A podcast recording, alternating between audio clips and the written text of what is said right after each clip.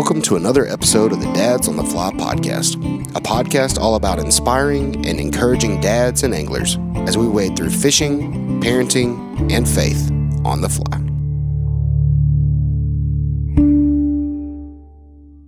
Well, hey everyone, and welcome to episode 64 of the Dads on the Fly podcast. I'm Caleb Simmons, your host, and I'll be joined by my brother, Joshua Simmons, and another special guest here in just a few moments. And let me tell you, tonight's interview is just so much fun.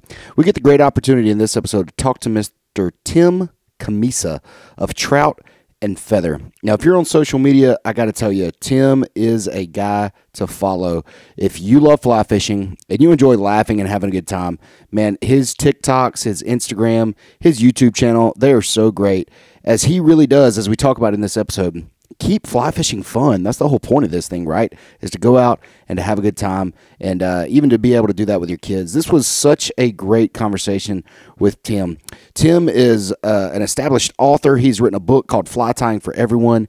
His media channels with YouTube and Instagram and his TikToks are so informational. His real mission at Trout and Feather is that fly tying and fly fishing is for everyone. And so he is helping lessen the learning curve for anyone who is interested in getting into fly fishing. So we really hope you enjoy that interview here in just a few moments. But before we dive into that, we just want to remind everyone we have been so excited for the upcoming first ever Dads on the Fly Father Son Retreat. This is going to be such an awesome opportunity. Uh, it's April the 28th through April the 30th. We're going to have dads coming in with their sons for that Friday, Saturday, and Sunday. We're going to have some great food, but most importantly, we're going to have a lot of fun out on the water. We're going to have some guided fly fishing right there on the West Fork of the Pigeon River here in Canton, North Carolina. We cannot wait for that. And we're also just going to try to give you some opportunities to be intentional with your sons. So, this trip is for fathers and their sons. We're asking sons to be between age 8 to 14. But if you've got a son close to that, make sure to shoot us a message. We can make sure to try to try to make it work. But if you want to sign up, shoot us a message soon because the retreat is already almost full. So shoot us a message you can shoot us an email at the dads at dadsonthefly.com or shoot us an Instagram message or anywhere you find us online. If you're interested in that trip, we can give you all the details when you shoot us a message. It is not going to be something you want to miss. We also want to take a minute to just thank everyone that continues to rate and review this podcast. The word is just getting out, and this thing is continuing to grow. So if you find this conversation fun today, share with a friend, share with a buddy. If you haven't yet, please leave us a rating or a review. We also want to take a minute and just thank our sponsors who have been continuing to help make this podcast a success. Uh, Shannon over at the Maggie Valley Fly Shop. Uh, a lot of you heard Shannon's story on last week's episode of the podcast. Love what they're doing over there. And then also the Anadromous Fly Company. Again, your sharpest decision in fly tying tools and scissors. Uh, you can check them out at aflyco.com. And speaking of fly tying, let's dive in now to our conversation with Mr. Tim Cammisa of Trout and Feather.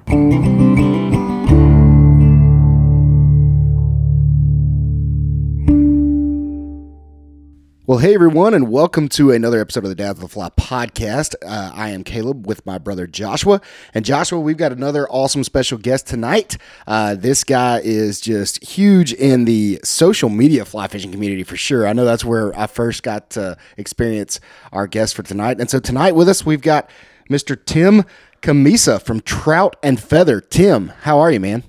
Caleb, I'm doing great. It's it's awesome to be on the show with you and Joshua. I'm looking forward to having some fun tonight. Thanks for all you do for these podcasts. For all of your listeners out there, making a podcast is not an easy thing. There's lots of time that goes into it, and the fact that these guys have been doing it for you know over 18 months is just awesome. So congrats for you guys. We appreciate that. I want to first. I think we have to first tell a little story, backstory here about about getting Tim on the show. Can we not Yeah, do that? for I it. mean, this is our show, right? And it's kind of. I am usually the guy who asks the guest on the show, correct, Caleb? Yeah, that's that's usually Joshua's job, That is, but this is my role here on the show. And I took Ca- it on this time. Caleb was, yeah, man, I really love this guy's fly tying. We got to get this guy on. And he's like, I think I'm going to do it. I think I'm going to ask. And I was like, he'll say, I think he'll he'll go for it. And Caleb made the big ass man, so we're proud. He, he got it. He got you on the show. We're just pumped to have you. That's buddy. out We of really my comfort appreciate it. zone for sure. So, uh, Oh, I, it- it's not a big deal. I'm I'm excited whenever people ask me, and, and especially like knowing the topics and like the the format of your show. I'm looking forward to this one. Well, thanks, man. Yeah, you definitely are. Uh, you're dad on the fly. You got a, you got kids at home um, that uh, you know you're, you're trying to get on the water, and we're going to get into that here in a little bit. But Tim, get us started with. Uh, first of all, we want to tell everybody a little bit about you. So you have uh, troutandfeather.com, and uh, where tell us what kind of the idea is behind Trout and Feather. Sure. Well, I guess I, I'll try to start this with at least I'm just going back to like my my we'll say my mid twenties. In in that age, you know, I was a school teacher. I still am a public school teacher. Uh, I love teaching those nine months, but those other three months of the year, I had some free time. You know, you're, you're not making a lot of money at the beginning, so I thought, how can I spend my off season? Why not become a fly fishing guide? And it sounds awesome, but then when you realize nine months a year you're teaching, three other months a year you're you're basically teaching kids again when you're in a drift boat with these guys which it was a blast but i started saying to myself i think i need to go like another path whenever i have my summers and just to kind of you know restructure my time because i want to be the person being rowed not the person doing the rowing like and it. it was when youtube was kind of you know in its beginnings and I, I thought let me just see if i can make a couple youtube videos with i had no plan no pathway no brand name nothing it was just me making some youtube videos upstairs in my house, just my fly tying room, just trashed completely behind me. I mean, I had no, I knew nothing, absolutely nothing. So I put out a couple videos. Uh, I sent them to my dad, my friends, my family, and I just kind of let them sit for a while. And it, I got this notification from YouTube, and it was like, "Congratulations!" And I can't remember what it is now, but it was like you have a thousand video views or a hundred subscribers, and I was like, oh my gosh, like somebody's actually watching these videos. And it was just like, it, I kind of geeked out and I just kept making more videos and, you know, went from a thousand views to 10,000 views to like, I remember my first 100,000 views. And the same thing with subscribers, where it went from like 10 to 100 to a thousand. Now it's pushing like 25,000. And um, it's just been really awesome just to, to give back because at the time, I didn't know where it was going to take me. I didn't know the people that I would meet. And now I'm like, I'm sitting here and I'm like, I just fished with like Tom Rosenbauer in Vermont this this summer. He invited me to fish with him. And we get there, and the first thing he says is like, thanks for all you do for fly fishing. And I'm like, something's wrong here. Like he needs to like reverse roles. Like I'm thanking him. So it's just wild to see like the amount of people that I've been able to kind of influence in a positive way and, and share my energy and enthusiasm with YouTube. And then from YouTube, it just kind of grew where it was like I liked the format of, of YouTube and the structure, but I wanted a little bit more of a convenient way to kind of set my my videos apart. So then I, you know, threw them over onto a website, which is troutandfeather.com. And then from there, it's just kind of grown into other social medias. And I'm really happy to share all this stuff throughout. I mean, it doesn't matter what it is Instagram, TikTok, Facebook. I, I have ways and I'm constantly either sharing my videos or, or sharing content to, to help others because at the end of the day, like that's my goal is to really just to, to help lessen this learning curve of fly fishing and fly tying. That's such a great point, man. Um, just real quick, Mr. Rosenbauer, what a what an awesome guy. He was on our podcast a few uh, about a, about a month ago now, and uh, just so humble. I mean, to spend time with us, and such an awesome thing. You got to fish with him. But I want to. We kind of skipped one part, and I just want to say, when was the first time you actually had a fly rod in your hand? Did you grow up fly fishing?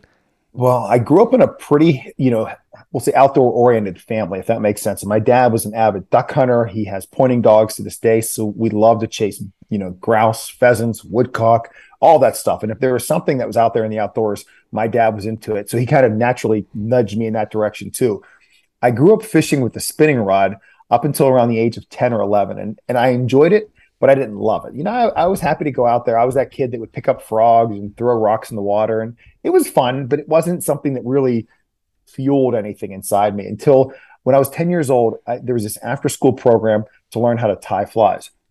My parents enrolled me, I took it, and I had no idea what the heck I was doing. I knew it was fun though, because we were tying these big deer hair bass bugs, and I still can remember just like pulling on the thread and this deer hair just splaying all over the place and taking razor blades and cutting it. And the, the class was taught by these I don't want to say older, I'll say more experienced gentlemen that just smelled like mothballs and weird glues. And it was just like, it was a really wild experience until like one day my great uncle John shows up and I'm like, what are you doing here? Like, we're tying flies with these guys. And it turned out like he tied flies too. And next thing I know, he's starting to talk about like what we can do with these flies because you actually can fish with them. So it was one of these things where for me fly tying actually came first hmm. and once my parents saw that i was you know interested in that i think christmas that year you know i got my first fly rod and then it was like game over like my life kind of got pointed in that direction so you got started really early. Uh, you said you were 10, 11 years old? 10, 11 years old. Yep, exactly. That's really cool, man. And uh, you had an uncle that kind of steered you in that direction as well, it sounds like. Yeah, he's my, like, you know, my, my dad's always going to be considered my first and, you know, best mentor. But mm. my great uncle John was kind of that second mentor in life that really just put me in that guiding path. I mean, I'm Catholic, you know, he was kind of my confirmation partner. He was just that person that was always there for me in life. But then whenever it came out to this fly fishing side, like I realized that he had been tying flies for decades. He built bamboo fly rods. And I just kind of took over. I was like his little protege and I just kind of hopped in line with him. And he brought me to what we call the Liars Club, which meant every Monday they would meet at Burger King or Arby's or Eaton Park or anywhere that had free coffee refills. And it was a group of just all these guys that would just sit around and talk fly fishing and fly tying. And uh, they would just kind of teach me stuff along the way. Like one day they showed up with like 200 hooks and a nail file, and they were teaching me how to sharpen hooks. Now, I didn't realize I was sharpening hooks for them, but in the process, I learned how to sharpen them for myself. So just these these little lessons that I learned from in those really impressionable years because you know 11 12 13 early teens into even when i was 16 and 17 like those were like my days i had my my school friends and then i had like this this liars club of these older gentlemen that just man, I, I, look back to those days and wish I could just be back there right now.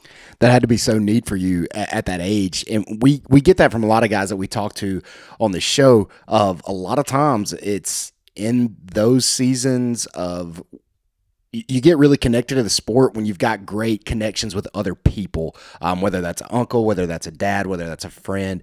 It really does seem to be all about the community. Yeah, I think you said that perfectly because now that I'm kind of on the inside of fly fishing and fly tying, you this phrase is constantly talked talk or tossed around. It's like the fly fishing industry and the industry guides and industry professionals.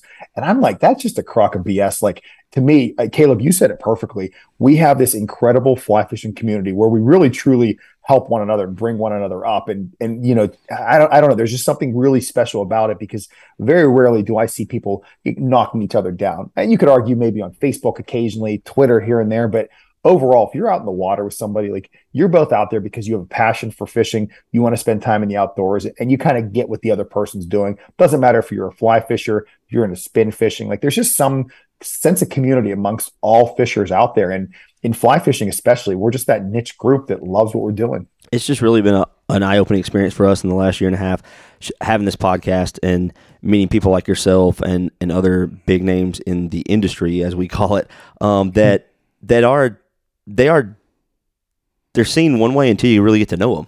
And then all of a sudden you get to know these people and they are just some of the names we've talked to, they're so down to earth and we get a nugget of information from everybody we talk to. And it's like we learned something else from everybody. And I just want to go back into it. You started in the the fly fishing before you you were tying flies first. We don't meet many people who tie first and go that way. Usually it's you know like me, you fish for ten years and you're like, well, I guess I'll finally start. And why didn't I start earlier? Um, yeah. But uh, what a cool thing. So when did you really just I know you said that 10 year old kind of experience, but when did you really fall in love with like doing your own thing and and become so accomplished? Uh, well, I think it'd probably be sometime in these YouTube years. I mean, whenever I started guiding, that was a big deal because I was the person on the Delaware River because that's that's the main spot where I guided, and I was that guide that whenever they had somebody who wanted to fish for the finicky trout with emergers, that I was the person they kind of called up. And I love the notion of dry fly fishing, long leaders, long tippets, like fooling these big trout on the surface. Like that was me. Like that was, I was all in with that. So I just dedicated so much time early on to the, just that niche of fly fishing. The one disappointing thing was that uh, as a guide, I would be there, you know, we'd be getting ready for the float and, you know, my clients would show up and I'd start talking about emergers and I was just really psyched about it.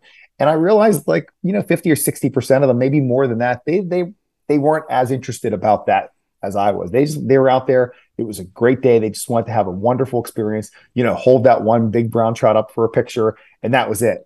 And here I am, like I was the person back in my 20s where you weren't fly fishing unless you were the first one on the water, the last one to leave. Like there was there was no in between. I think you guys know now, like as a dad, it's like you're not going to be the first one on the water. You're definitely not going to be the last one. Like you're going to cherish that 45 minutes you have now. Absolutely. But at the time, I was still a little naive about it. So I guess to answer your question, Joshua, it was as I start, you know, started to conclude my guiding career, I got into YouTube and I really started just learning more and more about entomology, about how these flies fit in. And then as I started to get away from being so hatch specific to just being more generalized in Euro nymphing, it just seems like every time I took a turn, I was the person that I just took that deep dive. I would find podcasts, books, magazines, articles, reach out to friends, reach out to other professionals, and just find out as much as I could. Find those experts on whether it was dry fly, whether it was European nymphing, whether it's articulated streamers, whether it's right now like my addiction for muskies. It just whatever it was, I just had to just jump all in with every turn, and that just that just seems to be the way that that I like to roll because if you can't go all in, it's like you know, you should go do something else. Like, don't tiptoe into this. Uh, I love it, and um, yeah, I feel the same way. You know, when we started getting into this, it was fishing at first, diving, diving headfirst in, and then a couple years ago, for me, it became the whole tying aspect behind it, and that just threw this whole incredibly new wrinkle in that just connected, connected me to this this sport and this hobby that I love even more. Um, and uh, you know, I talk to guys now who are big into fly fishing, but they're like, ah, man, that's what we got fly shops for. And I'm like, man, just, just, just try it. I mean, I even had to have that conversation with Joshua. Like when he was getting started tying, I was like, wait till you catch a fish on a fly that you tie. There is yeah. nothing like it. And don't get me wrong, not everybody needs to be tying flies. It's not for everyone. But um, for those of us who like to go just head first into stuff like this, I, I, think it's a great way to connect to it even more. Yeah, I'm still not like sold on thinking I'll ever maybe tie some of these huge articulated streamers, but but maybe I will. I mean, I didn't think I could Give tie. I didn't think I could tie a, a, dry fly that would catch wild trout in the park until last week, and my uh, my little elk hair caddis was catching wild wild rainbow, so I was pumped about that. But uh, yeah, man. So then you you go through these videos, which I've gone back and watched some of the older ones, like that I I tied those flies from from your tutorials and and it worked. So there you go, proven point there, folks. He he, he knows what he's doing.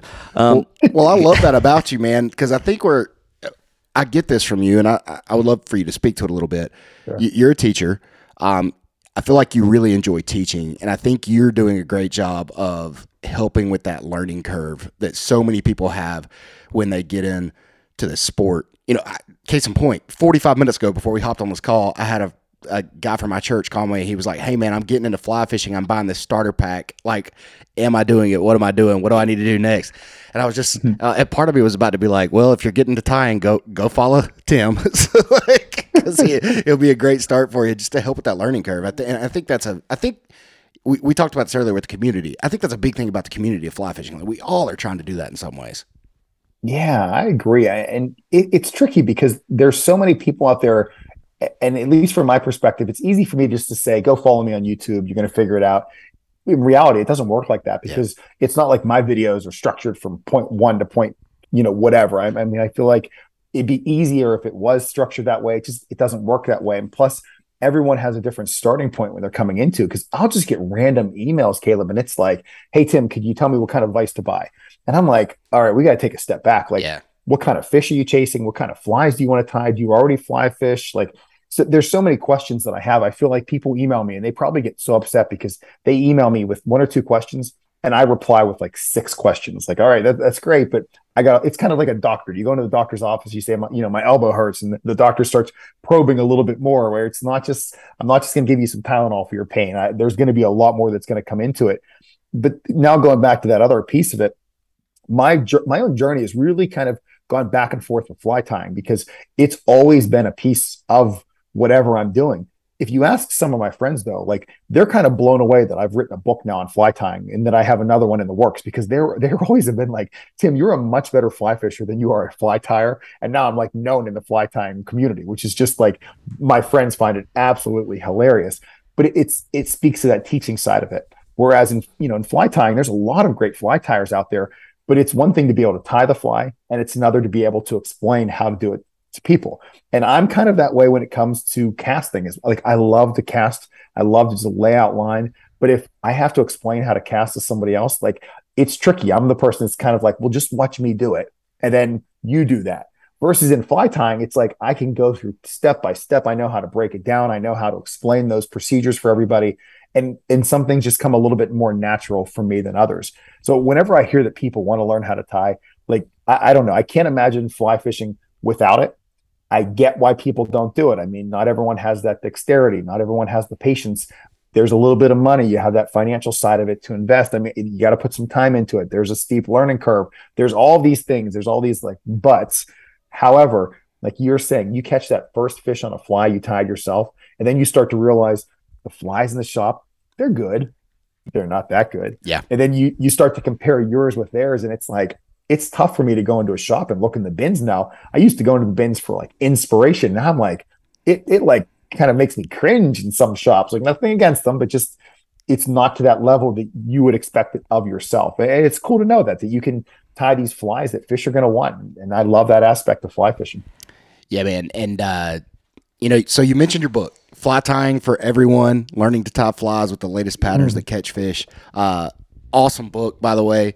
Um, would nice. love uh, encourage anybody listening to this to go check it out. If you're interested to get into fly tying, go check out this book. It's on my it's on my Christmas wish list. yeah, it's on Josh's already, wish list. Already give it to it. my wife as the, uh, the, Instagram link there. The yeah. I love it.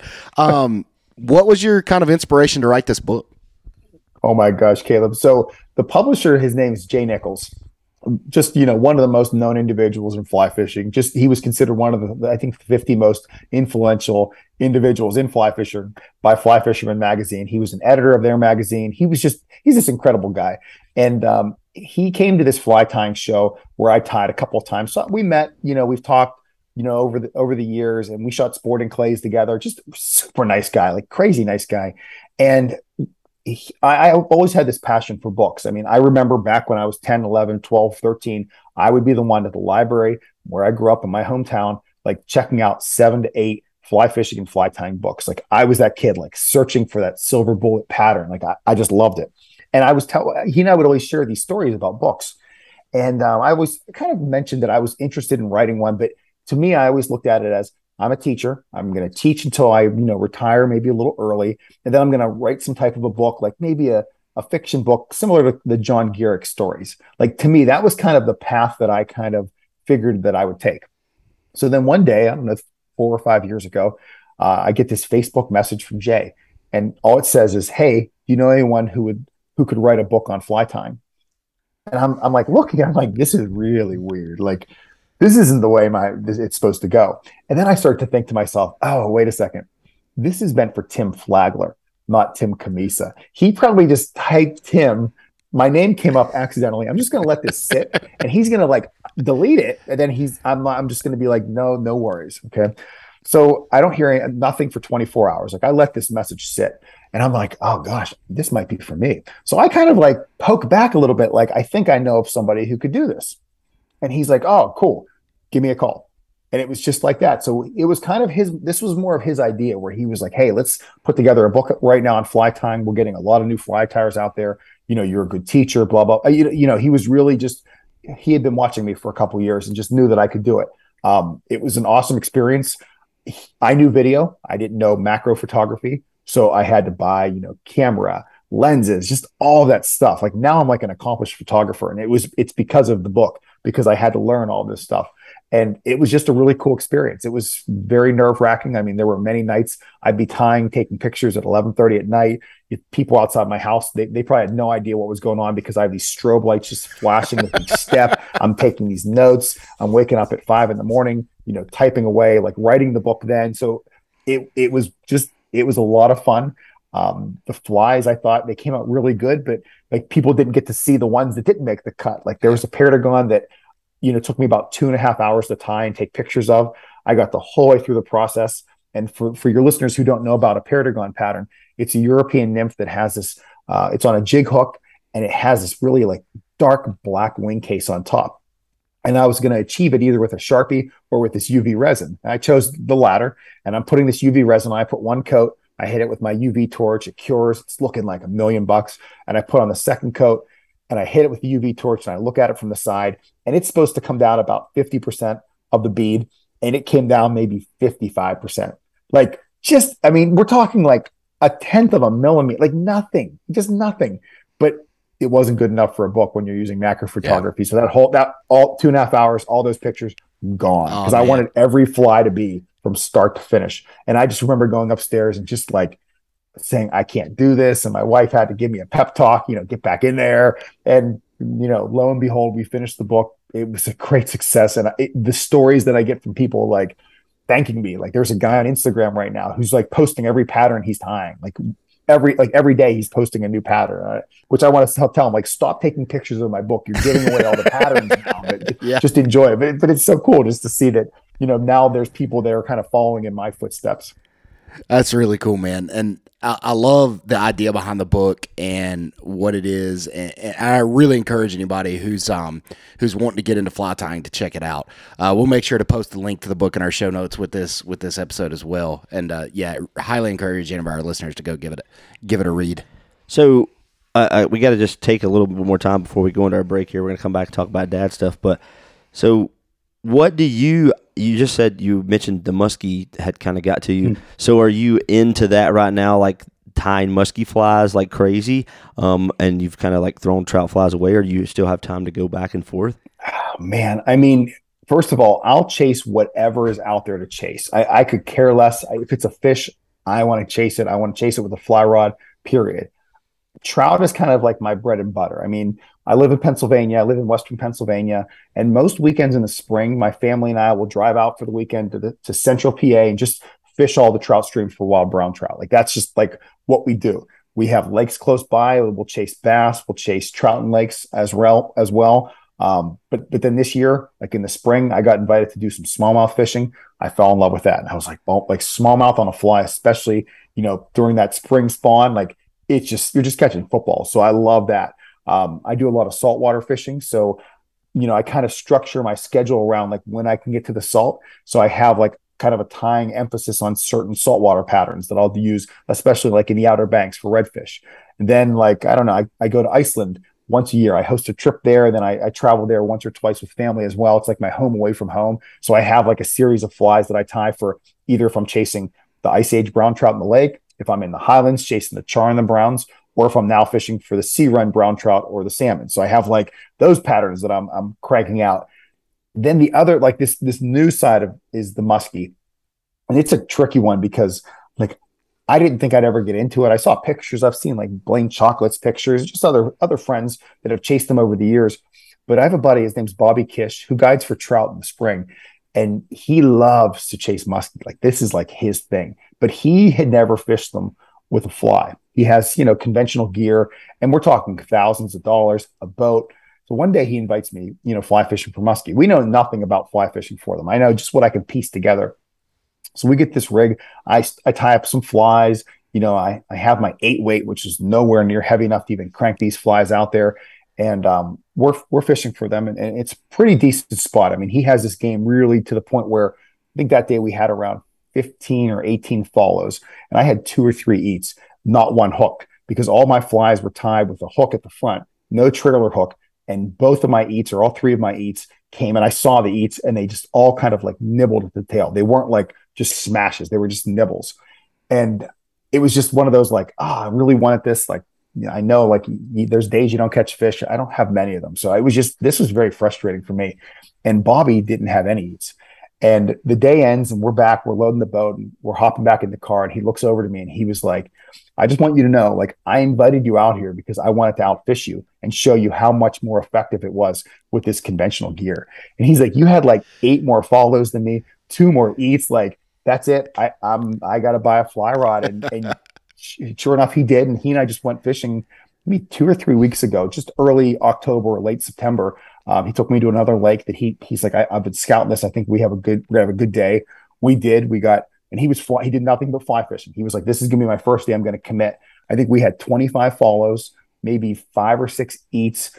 I landed two. We broke a fly rod. He hooked himself in his head. He had he hasn't landed one on a fly yet, but it's like it was just like this crazy. Like whenever you hear like there's people who've been chasing these for like years and they don't hook one, and like I got two in five casts. Like I landed two fish in five casts. It was just like, oh my gosh. And now I just, you know, I I think it's it stinks because I don't know about you, Joshua, but like whenever you have that success, you expect it every time now. So I know the next time I go, I'm gonna be no matter what happens, unless I can get three, I'm probably gonna be disappointed. For sure. So I gotta ask, is that the uh is that the TikTok video with the guy with the hook in his head? Yeah. Is that your buddy? That's, that's my oh, buddy oh, man. Bobby. Oh, Oh, man. it was, and the, here's the sad part of that story. I won't take up too much time. We had, we had, I had hooked and landed two of these fish in this really, it was just really sneaky spot. And after our second fish, he was like, "Let's get out of here. We're going to reserve that spot for the end of the day." So we fished a couple other spots. We had some followers, and we had another eat after that in the afternoon. But it was just a high sunny day, um, nothing great going on. And he was like, "We're going to get back to that spot once the sun gets off the water. Like it's going to be perfect." And we had just gotten back into that spot, and he makes one or two casts. And I remember, like out of the corner of my eye, I'm watching him, and I was thinking, man, he is really just laying these out there. He was throwing a 12 weight. I'm like, he's just looking great with the, these casts. And um, he makes another cast and he says something like, it's in me or the hook's in me. And I'm like, I what? I turn and I'm like, what are you talking about? And he kind of turns his head and I realize he's got this giant musky fly sticking it out of his head. And I'm like, oh no. And I'm, you know, I, I've been in situations, you know, pretty gnarly situations. So I was like, you know, calm. I'm like, hey, don't worry about it. Let me like reel my fly and I'll come over and take a peek at it. So I get over there and, and I look and I it, it's it's deep and I'm like, oh shoot, like this is gonna be touching his skull. Like it's in there. It's a it's a big hook. So I ask him like, hey, did you debarb this hook? And he's like, no. And I'm like, all right, well in the future you may want to do that. So I'm like, does it hurt? He's like, no, it's it's okay. So I yanked a couple times and, and I don't know if you you two know about that monofilament where you, you push the hook eye and pull Yeah. with the monofilament. I've done that many times with trout flies. I've never done it with like a two aught or whatever, four aught musky fly. And I'm just like envisioning ripping half his head off. And I'm like, I can't do It. I'm like, Bobby, I can do it, but I can assure you it's gonna hurt you a lot more than it's gonna hurt me. Because I'm gonna I'm gonna pull and I'm gonna get it out, but I don't know how much of your skin's gonna come with it. Yeah. He was like, you know what? Let's go to the hospital. I'm like, all right. So we fished for another 20 minutes and I could tell he was just a little like, hey, we should. I, I kept saying, "Are you okay?" Because you know, when your friend's got a hook in them, Yeah. like sticking out of their head, like you, you want to make sure they're cool. So it stinks because that was like our primo spot, and we left it at the primo time. So we could have had you know two more fish in the boat. Wow, what a what a wild story. Um, man, don't we all have stories like that though? Just just Yeah. crazy things that happen on the water. Um, but I love I love that you're chasing muskie now, man. That's got to be fun. We haven't gotten that bug yet. We have got on the smallmouth bug. Um, that's that's big for Oh. us right now, and it's uh we we had slight success this year, but we're really hoping um uh, you know, next year to really get after them once we start to find them around here because they're they're close to us. We can be on them in in ten minutes from our house. Oh my um, so yeah, gosh, yeah, we're yeah. really we're really fortunate. So we're hoping to to really get on them in that spring spawn time you're talking about. So Yeah, when you find them, call me. I'm in. hey man, come, Let's- don't threaten us with a good time. We'll get Oh, down I'm here. in. I'm in. That sounds like a blast. for sure, man. Well, uh, listen, we we got to take a short break, Tim, and then we're going to come back and uh, we're going to dive into a little bit more about um, fly fishing and your family uh, and uh, getting kids out on the water. We want to talk to you a little bit more about that as well. So uh, we're going to take a short break, and we'll be right back.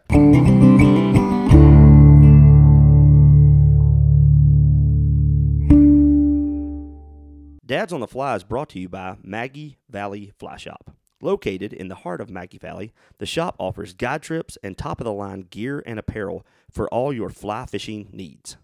Yeah, Shannon and his crew over at the Maggie Valley Fly Shop just opened this October.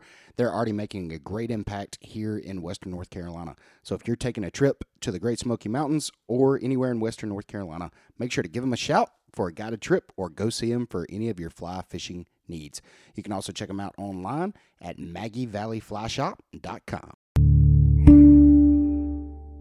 So we're back with uh, Tim from Trout and Feather, and uh, Tim, we wanted to just spend the second half of our show, as we do with most of our guests, talking about um, your experience fishing with your kids. You got two young kids, um, your family, and, and how you do that. But first of all, uh, what does it mean, or how do you, as a dad, find time? And we- talk about this a lot. There's time where we want to take our kids, and there's time where we want to fish for us. But uh, how do you find that time and make the most of it when you do fish with your kids? Gosh, that, I think that's probably the million dollar question, and, and you really, you know, hit the nail. Um, it's tricky because I get both sides of it. I mean, it's very nice when you're out there with your friends or by yourself and just kind of doing your thing. And I think you have to be mentally prepared for that if your family's coming along, if your children are coming along, because it's going to change the whole experience. And, and I'm not saying in a bad way, but it's just you have to be mentally prepared for it to change in a different way. And I can tell you, I, I mean, I think I'm pretty honest. The first couple times, you know, I had my child with me, my first child when he was a toddler on my back. Like it was a very trying experience. Uh, you know, I'm not going to mince any words. I've been on a number of podcasts and I've talked about it. It's like if, if something could go wrong, it's probably going to go wrong. And, and it's probably going to be when you have a fish on and just all those little things. I think you have to look at it as it's no longer about you. Like yeah. there's this bigger picture. And as long as you can get get across that and just say to yourself, like there's a reason you chose to, you know, get married, or there's a reason you chose to have children. And and you did that and you you have them and you want to give them that that best life that you can. And I think it includes sharing the outdoors with them and and showing them that you're just as passionate about it as as anybody else. And it's weird because I'm not a person who's going to kind of get down and explain every aspect of it with my child. And it's probably because my dad wasn't like that with me. It was almost kind of like, you know, I saw what he was doing and I wanted to aspire to kind of be like that. So I kind of use that same mentality a lot with my own children. But man, if there's a time that we can get out with them, like we make the most of it. Like for instance, my wife has something going on tomorrow after work. And I said to my children before they went to bed tonight, like, hey, what are we doing tomorrow? Are we going to get on the rhino and drive it around the woods? Are we going to go to a pond? Are we going to go to the playground? Like I give them those options.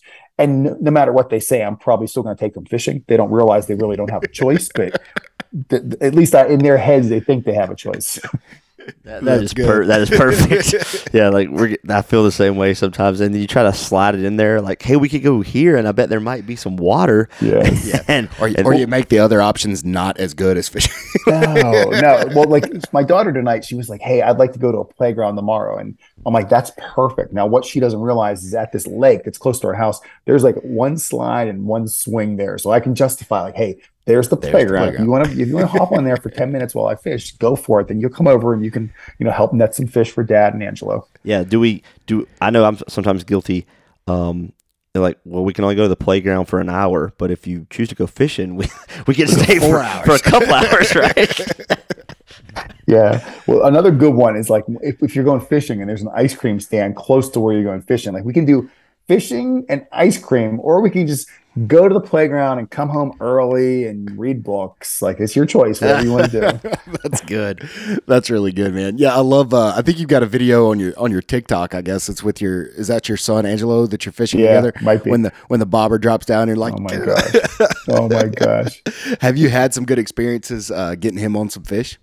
Oh yeah, I mean, I will say this about my son. This is probably like the one recommendation some of your viewers, even though I'm sure they probably have just as many experiences as me, is that when it was early on, I really wanted to like push him to fly fish. Not, I shouldn't say push him. Like there, I, I don't have any like thoughts that he's going to want to, you know, be in this fly fishing community like I am. Like I just want him to at least know what he's doing whenever he's out in the water. So when he was younger, I mean, we're talking like three, four years old, five years old.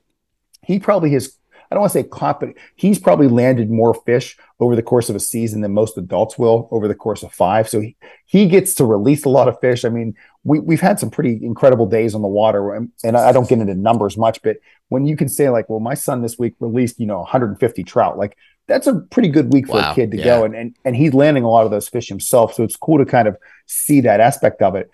But it kind of does go back and forth where there's some things he really enjoys doing. Like for instance, like like maybe two or three weeks ago, we were largemouth bass fishing, and he enjoyed it. He enjoyed saying, "I want a squirmy wormy." You know, I'm really big on letting him pick out whatever fly he wants, and you know, he picked out a squirmy wormy, and we tied it on. He was casting, and he was catching a bunch of bluegill, and he kind of got bored with that. So you just say, all right, well, listen, you're bored with it. Just put your rod down, go do something else for a little bit.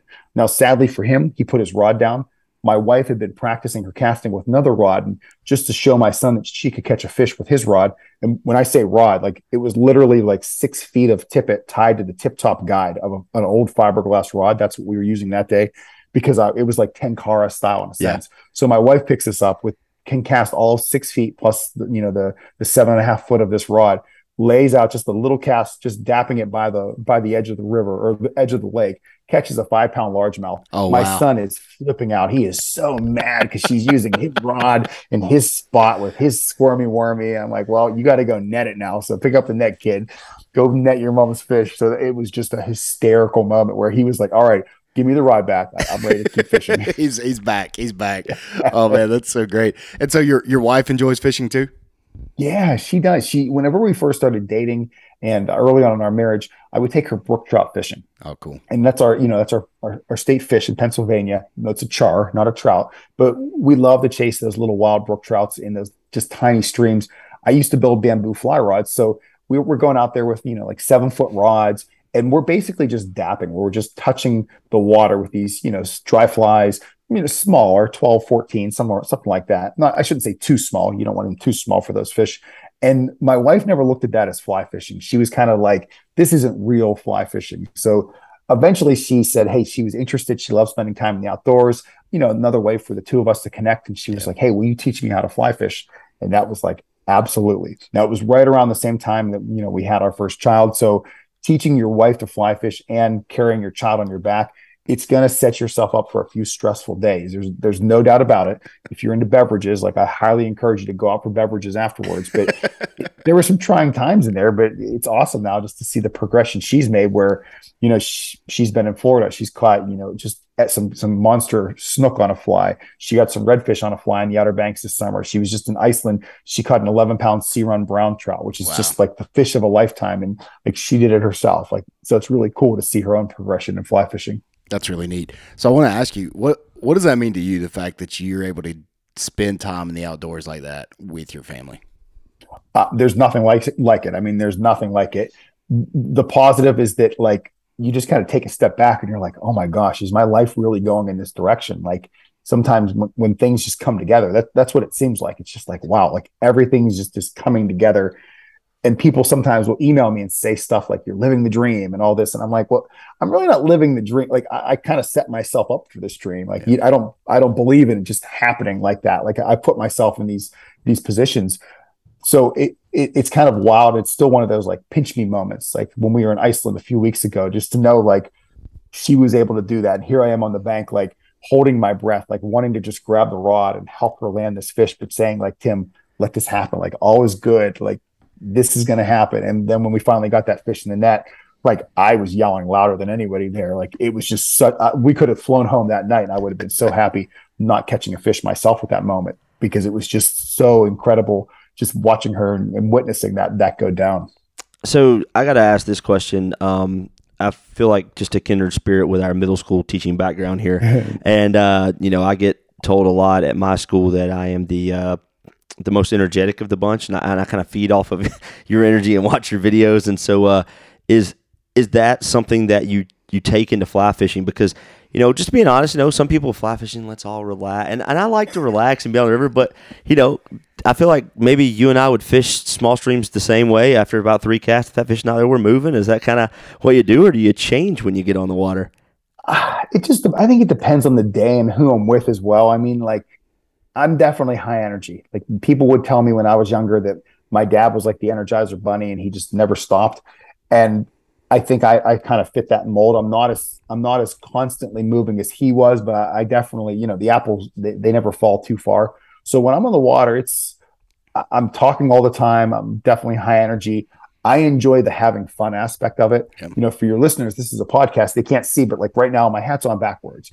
And that like it, it bothers me some not bothers me that's not the right word it just confuses me that like whenever i'll release a video if i'm wearing my my hat backwards people will comment on like my hat being backwards. Oh, like no matter and i'm thinking like you know we're talking about fly fishing like this is supposed, to be, fun, fun. yeah. And your comment was about my hat being backwards and it just cracks me up. I'm like thanks. I mean you're helping the algorithm. I think you're going to get me a few more views. But like that was a really good interview i just had with tom rosenbauer and you're commenting on my hat being backwards. Like I, I hope people get that the, the the side of fly fishing and fly tying, like it's supposed to be fun. Yeah. Now, to speak to what you're saying, Joshua, there there have been times where I'm definitely a little loud. There, there's no doubt about it. When there's others around, I do have to kind of put myself in check.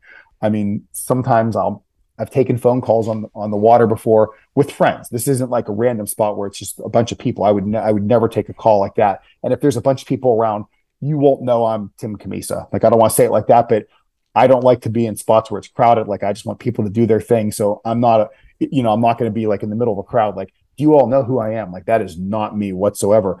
But I was, you know, with my friends fishing once and I took a phone call and one of my friends was just so mad. He's yelling across at me, telling me to put my phone away. Like you could just tell, like it just really bothered him. He just wanted that quiet moment. So yeah, I try to I really try to respect others when it comes to letting them find, you know, their own footing in fly fishing. But what you said so important, and which is why I've I've been drawn more to to your content. Just to be honest, in the last uh you know three or four months is it, it should be fun and tying flies should be fun and you know yeah. a lot of times tying flies is intimidating for someone um, who has no artistic background um, i teach history not art i don't you know i'm very non-artistic never not creative either and that's never been something i and so it can be intimidating but when you make it fun um, in watching your tutorials or I really love the videos where you watch the other people tie flies. Those have been great recently, and uh, that makes it fun. And I can say, hey, you know, that fly kind of looked like mine, and he gave it a nine, so maybe I'm not as bad as I think. I, you know. well, what you're referencing, I think, are these like I'm doing these TikToks now where I, I'm I'm not super into TikTok, or at least I thought I wasn't. And I, I found myself watching this one chef and this chef would always like on his off time he would like critique others. I've my wife those. my wife watches these and shows them to me so tonight yes. i was like look he does this for flat tie so i'm watching this and i watch so many of these guys. I actually click the subscribe button and i, I don't subscribe to anybody. I'm just like n- not nothing against my friends. Like there's not much i want to see of other people. I'm just like good to go on there whatever my notifications are and, and get off. But i found myself watching this guy and finally i was like i want to see if i can make videos like this. So i released a couple tiktoks and i had like a couple that hit 500,000 views, a million views. I'm like, wow, this is really something.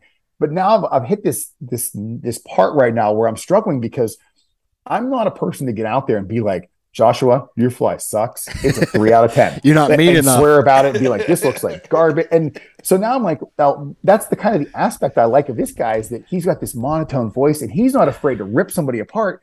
And like, and my wife's like, that's not your style. I'm like, like I, that's the last thing I want to come across is this like I've never put myself as this like professional, this know-it-all, this I'm the expert. Like I've never put myself yeah. anywhere near that mantle. And I'm like, I don't want to come across that way. So now I'm like struggling, like, all right, do I just give everyone a 10 out of 10 and move on? Like, no one's gonna watch that. It's gonna be the stupidest video ever. Listen, man, so, we'll be happy know? to be your guinea pigs. We'll we'll toss some junk flies. and you can just you can just trash them. You this is this is the guy who has listen. He sucks no. at time, but go listen to his podcast. There you go.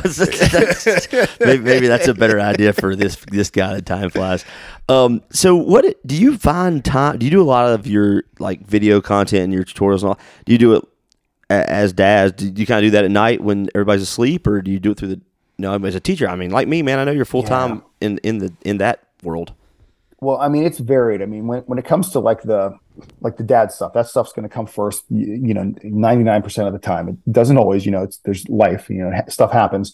Um, whenever it comes to like YouTube and, and social media, I have to be careful because I feel like I went a little bit too all in you know a couple years ago and i finally had to not back myself out but just really come up with more of a consistent schedule where i say you know if i want to be on these various platforms i don't want to be living on instagram every day and constantly be on it. So i kind of have a structure uh, more of a, a, consistent like posting routine where i'll figure out the, the, the content that i want to post and decide when i'm going to post it on each platform and pretty much not live on the platform except for those times. So it's kind of kept me away from social media even though I'm seen as being in all these social media things. When it comes to creating content, it, it's a tricky one because as a teacher, um, I'm off in the summer, so I do have that, and and I, you know, we have someone that watches our child for us during the school year, and it's kind of with that assumption that they'll watch the child, you know, our children all year round, including the summer, because if not, they would kind of lose their job in the summer. So it's one of those things where it's a tricky balance for me because you know I want to spend time with my kids in the summer, but I'm also paying somebody. So basically, for the month of June, the first like three and a half weeks of June, I'm on the water just like recording content like crazy. Like this summer, I hired a kid out of high school. Um, you know, I taught him how to use my camera. I, I have a pretty high end, um, you know, uh, Canon camera. Taught him how to use everything, and we just like he just basically was my cameraman for three or four weeks. Like he was with me fishing every day. You know, I showed him a bunch of tricks, all my spots. I brought him to Philadelphia because I had a fly tying presentation that a club had brought me in for. I brought him to New Jersey to fish for stripers and shark. So it was like he just was with me, like recording content. When I'm out with my family, like if there is something that's cool that goes down, like I'll, I'll ask my wife to record me, Um, it's tricky when I go other places, like when I'm in Iceland. Sometimes you'll find somebody who knows how to operate a camera. Sometimes you don't. If I'm recording like for YouTube, like I try to record something anywhere I go. So I always will bring a tripod with me and the camera setup's pretty easy where I can just put it on. It captures focus on its own. So it will capture our faces and I can just record people wherever I am. And I have a pretty lightweight setup now. So it, has been nice. I mean, it's taken me years to figure out this setup, but it, it's kind of worked out. So, like for instance, when when Tom Rosenbauer invited me to Vermont, I was able to say, "Sure, let's go." We spent an entire day fishing. You know, took pictures off and on throughout the day, made some little videos on our phones, but didn't do really any any heavy lifting with my camera. Versus the next day, like he gave me a private tour of the rod company, and then he had a little extra time. I was like, "Hey, you want to go make a couple videos?" You know, he can just do it like that. I was like, "This is going to take us about forty five minutes." I set up, and you know, an hour later, we had two or three videos that are now just waiting for me to edit. That's really cool. Well, man, we can't say enough and appreciate um, your energy and and for the fly community. And before we uh, we get off here, I know Caleb might have one more question, but I wanted to uh, make sure we. Uh, I think you've sort of answered this. I know you, you said kind of muskies in your in your wheelhouse right now, but you you also spoke about the salt and so and Iceland, and that obviously must be a special place to you doing these trips. And so maybe you want to speak on we, we, we usually ask people who are experienced like this their favorite species to chase or you know where they like to go but it seems like iceland has come up. I know you say you chase whatever you can whenever you can. Yeah. but what has kind of connected you there maybe if you want to go that route and just kind of let our, our folks know? I mean that's i've not heard a lot about iceland fishing so that, that's a pretty cool story. Yeah i mean i was really fortunate a few years ago. One of my my partner my, my really good friend my, my close friend his name's rob Giannino. he runs the fly fishing journeys podcast and online magazine he and I got connected at a fly tying event, the International Fly Tyers Symposium. At that event, like he was given a room, like something happened, and he ended up in my room. Like there were three of us in this room, and he was the third. And um, we just connected over the weekend. A couple months later, like he had a, a trip that came up where he was going to do some content for a, uh, an outfitter out in Wyoming, and he just needed somebody else to go to kind of be the model. And he just called me on a whim, kind of like Caleb for this interview, and was like, "Hey, any chance you can go to Wyoming over Easter? And I'm like, yeah, that sounds great. Like I took my wife out for drinks. She was cool with it after a couple drinks and like, uh, like we were set. So we, we did that trip, which, you know, kind of spoiler alert, I'm never allowed to leave over Easter, you know, ever again, but I got that one. We got back and then next thing I know, he's like, Hey, I'm setting something up for Iceland you know, it's it's a really short turnaround. Do you have your your passport? Can you go for a week? And I'm like, yes. Like I try to find ways to say yes. I'm not the person that tries to find no's. Like I try to find ways to say yes. So I'm like, yeah, let's do it. And we went out there and we just had this incredible experience. It, it's kind of unlike anything in the world because the landscape of it changes so drastically. I mean, it's an island in the middle of the ocean. It's you know formed from volcanic rock. So there's constantly volcanoes erupting. I've been there multiple times where there was an active volcano, which is just wild. Like your guy will tell you like, yeah, last time there was one, it was pretty bad. It, you know, burned down Farmer Joe's farm over his house wow. over there. And it's like, you hear these stories and it's like, this is just their life. The people are very resilient. Um, it, it's just, it's a really cool community in general. Like they're just very kind, they're very strong, and they're incredible fly fishers. I mean, you're dealing with elements over there. You're dealing with wind, rain, snow, ice. I mean, it's tough fishing. I've been there and I've had really incredible days, like some of the best days of fishing in my life. And I mean, this year was probably the toughest year where I went, you know, two days without a fish, then the next week, another two days without a fish. And you just have those experiences that when you do catch one, you just look at these fish like they're Arctic char, look like just they're insane. I mean, when you just look at them with that vibrant orange underbody, there's nothing like that in the world. And then we found out like they have these epic salmon runs and these sea run brown trouts that come from the ocean that, that, that run up their rivers. And it's you know Atlantic salmon are pretty like that's a pretty famous species to catch. And a friend of mine, I won't I won't name drop anymore on this podcast, but somebody every single one of your listeners would know. I was just talking to him the other night. He was chasing Atlantic salmon in Canada for a week. Not one fish, not one fish from between him and like three other people.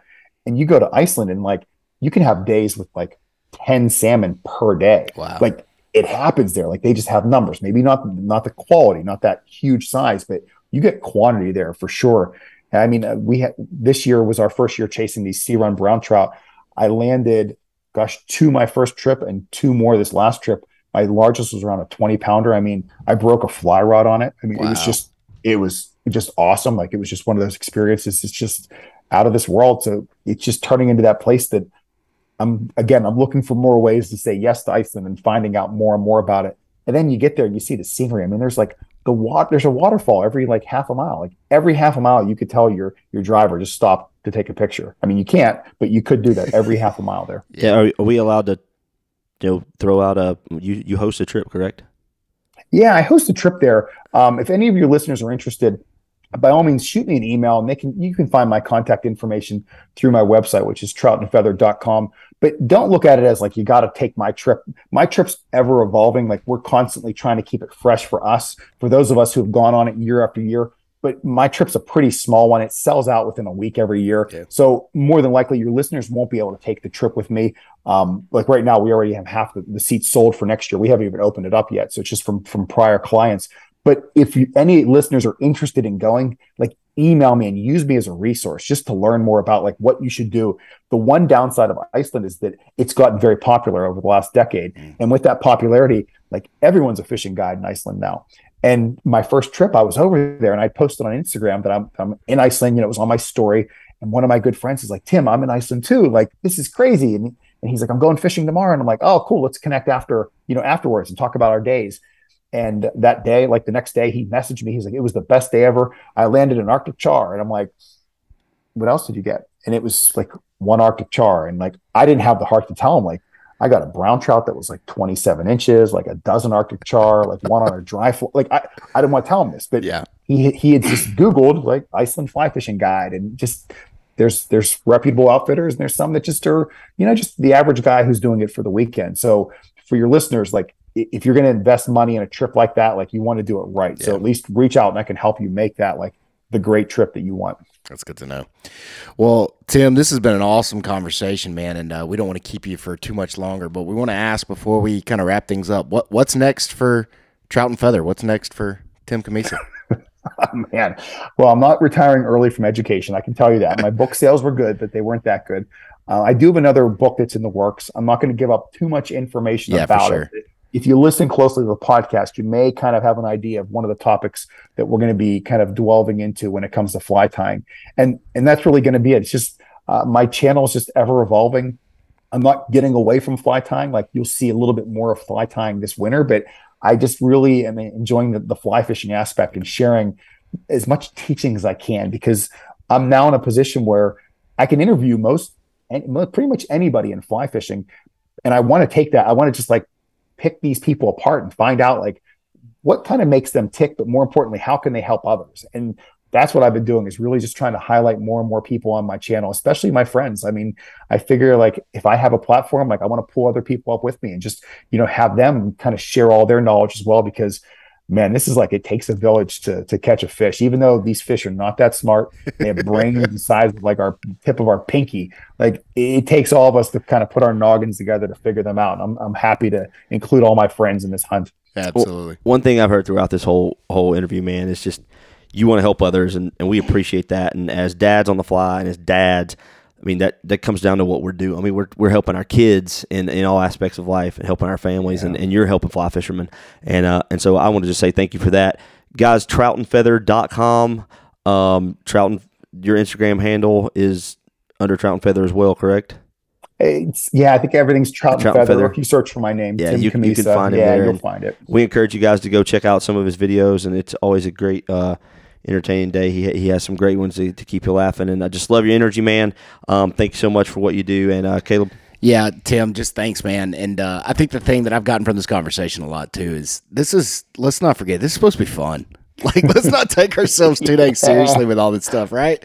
I mean, this is meant to be fun, and so uh, that's the energy you bring in all your videos too, man. And I, and I really appreciate that because, uh, and I encourage anybody that hasn't checked you out yet, go find these guys' videos, man. You're gonna, and not only are you gonna learn a lot, you're actually gonna laugh and enjoy it. And I think that's, I mean, that's the whole point of this thing, right? Yeah, they can laugh at me a little bit. I'll, I'll tell. This is the last story I'll tell you. I mean, I know we didn't get too much into like going fishing with children that that type of stuff. I mean, I, I love it. Maybe we'll save that for a future podcast. But the one thing that like my children said, they, they seem to like take after me now. As we're getting ready to go fishing, like my daughter, she's just two years old. She'll be kind of getting ready, and she, you know, she she knows what we're doing, and she'll get in the car, and we'll get to the fishing spot, and she'll hop out, and the first thing she'll do is she'll like grab her hat and put her hat on backwards, and I'm like, "There's my girl with the backwards hat." I love That's it. I like. That's awesome, man. That is so good. Well, Tim, thank you for your time. We uh, we really appreciate it, and everyone listening, thank you for taking your time to hang out with us today.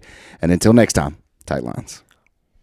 Thank you for listening to this episode of the Dads on the Fly podcast. We hope this episode has inspired and encouraged you as a parent or an angler as we wade through faith, family, and fishing all on the fly. Make sure to check us out at dadsonthefly.com or find us on Facebook and Instagram at Dads on the Fly. Shoot us a message as we always love hearing from you all. If you'd like to check out any Dads on the Fly merchandise, you can find it there as well. And as always, if you can, leave us a rating or review and share this podcast with a friend. Until next time, tight lines.